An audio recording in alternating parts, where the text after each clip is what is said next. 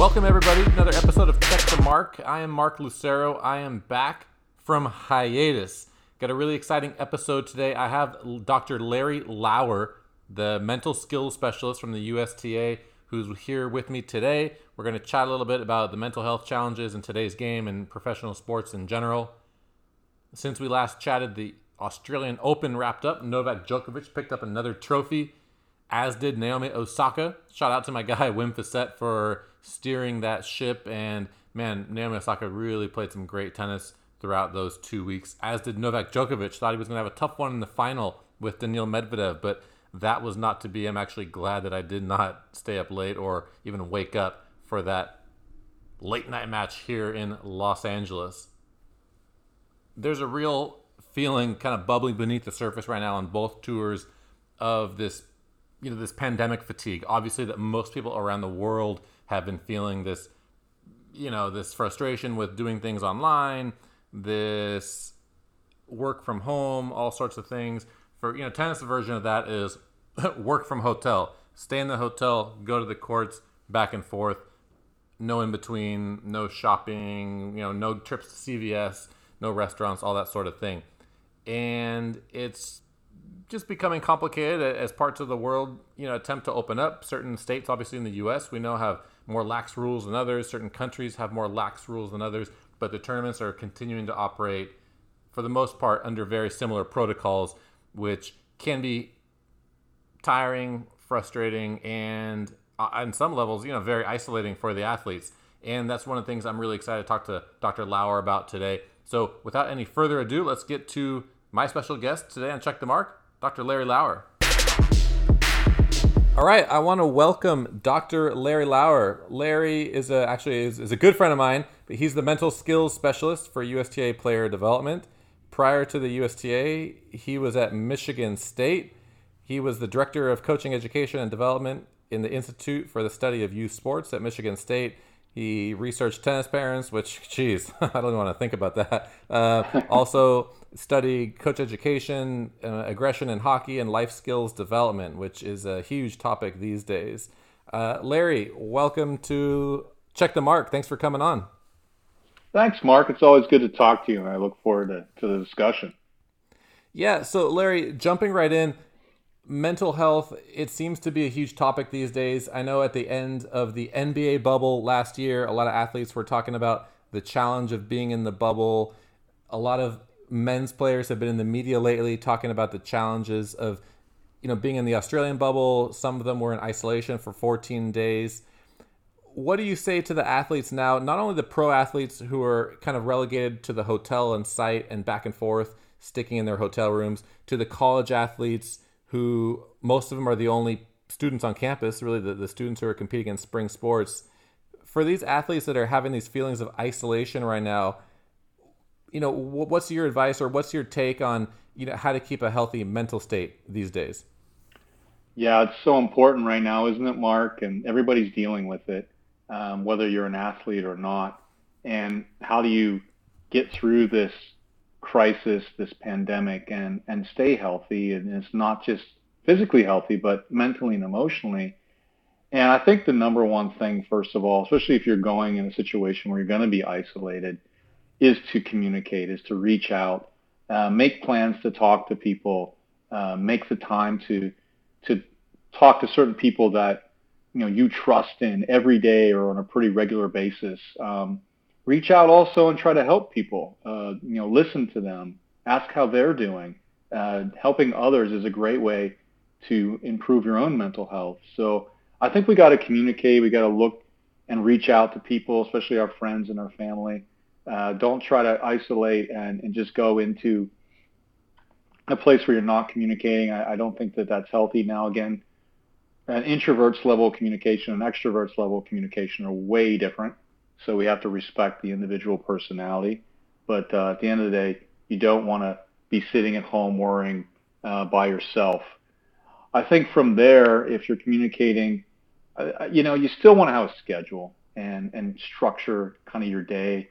Think about different ways you can get better or things you can be improving upon, whether it's your your fitness, your strength, uh, if it's you know something mentally, you know, and and having these kinds of goals helps a lot. And, and one thing we saw from the players and talking through the pandemic is they like to be challenged.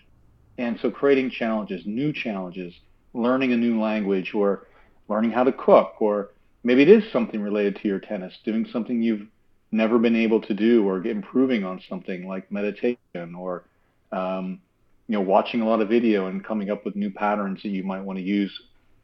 I think these are all ways that players were looking at to stay busy, but also to have goals and challenges that would really motivate them. So I think that um, athletes, especially high performance athletes, want to be challenged. They want to have goals. And when you go into these situations, um, you don't want to be goalless, and you certainly don't want to feel like you're uh, unchallenged. So you have to you have to be creative and find ways to do that. Um, I think those are some of the the more important ways. Um, you know, you got to get through these these situations because the reality is, um, right now, if you want to play, you don't have a lot of choices. So. Yeah, that, that time in the hotel room or that time in the dorm room, it just, it just seems like it, it ticks so slowly when you're waiting for that mm-hmm. opportunity to leave your room to go to the courts. You know, I had a goal. My goal in Melbourne was to buy a new coffee machine so that I could make that three o'clock coffee for myself. And, and I brought my X. Yeah, I brought my Xbox. I was playing NHL every day, and, and just kind of whatever I could do to sort of help those hours go by. I don't know if that's like the healthiest thing, but that's kind of one of the things that I did. you got really good at winning with the LA Kings, I imagine. Yeah, my so. LA Kings were hot. yeah, just like the real NHL, they've had a good year so far. Well, yeah, I mean, uh, you certainly you also don't want to fall in the trap of feeling like every single moment has to be earth shaking important, right? Like you're just going to have downtime that you're going to you're going to use to relax, whether it's playing video games or reading or like I said communicating with friends and family there's nothing wrong with that. Especially, you know, for athletes and coaches, you're so used to being busy that you go into one of these scenarios and you have more time on your hands. Well, be creative in how you want to use your time. Maybe do some different things or different ways to work on things that otherwise you'd be doing on court or in the gym. But then be okay with the, the, the difference that you have more time. So that's where maybe learning a new skill or, or like you said, engaging something that you can just relax a little bit and get your mind off things, I think is important as well. Like having a little bit of forgiveness for yourself to, to not have those minutes be occupied. Yeah, I mean, because we all guilt ourselves and oh, I'm not doing enough. I should be doing more. Okay, well, you, we kind of know, you know, if you're if you're bagging it, if you're not really doing what you can be doing. But at the end of the day, you know, especially when you're in isolation or you're in a quarantine, you try to be on for 24/7. You're you're really going to kind of freak yourself out. You're going to make yourself anxious. So I think you need to give yourself that space. And, and that's what we tell players and, and people anyway is like, look, I mean, you go hard, you do what you need to do to have a good day and get better, and then you recover, you relax. And then, then that's where your preferences come in. If you want to play some video games, just don't stay up all night playing video games. so the, the other side of all this, you know, in this totally unique time that we're trying to compete in. A lot of players find themselves competing in a situation where they're not totally prepared or, or not prepared the way that they would want to prepare because you know maybe they their covid test took a long time to come back it took longer than 24 hours so they didn't get to practice the right amount or maybe they were going through the covid protocol as a close contact they didn't get the right amount of practice days you know what advice are you giving to players when they're dealing with th- this feeling, this, this, disconcerting feeling, frankly, for athletes of not being mm-hmm. prepared the way they'd want to be prepared? Yeah, I think one of the big words from 2020, which has creeped into 2021, is is resilience. And as a part of that, you can use other words like adaptive and flexible. Um, I think you you have to get used to the fact that there isn't any real guarantees right now um, with how things are going to go down as we saw in Australia. So I think you, you have to have a mindset of kind of going with the flow. There's a structure, there's a schedule, there's a routine that you want to keep if you can. But if you can't, you have to understand that uh, you don't have to have everything exactly the way you want to perform. And, and that's a little bit of a misnomer because sometimes in the way we coach and we we prepare athletes. We try to get them so structured and you know control everything you can control. Make sure you have what you need. And in their minds, it's like, okay, if I don't do that, it's some huge failure. I can't, I can't perform because I didn't do my, you know, whatever. I didn't get, you know, X number of hours on the court. When the reality is uh, that you can, and uh, we try to do everything we can to be ready, but you know, if it's out of your control, it is what it is, and you have to accept that.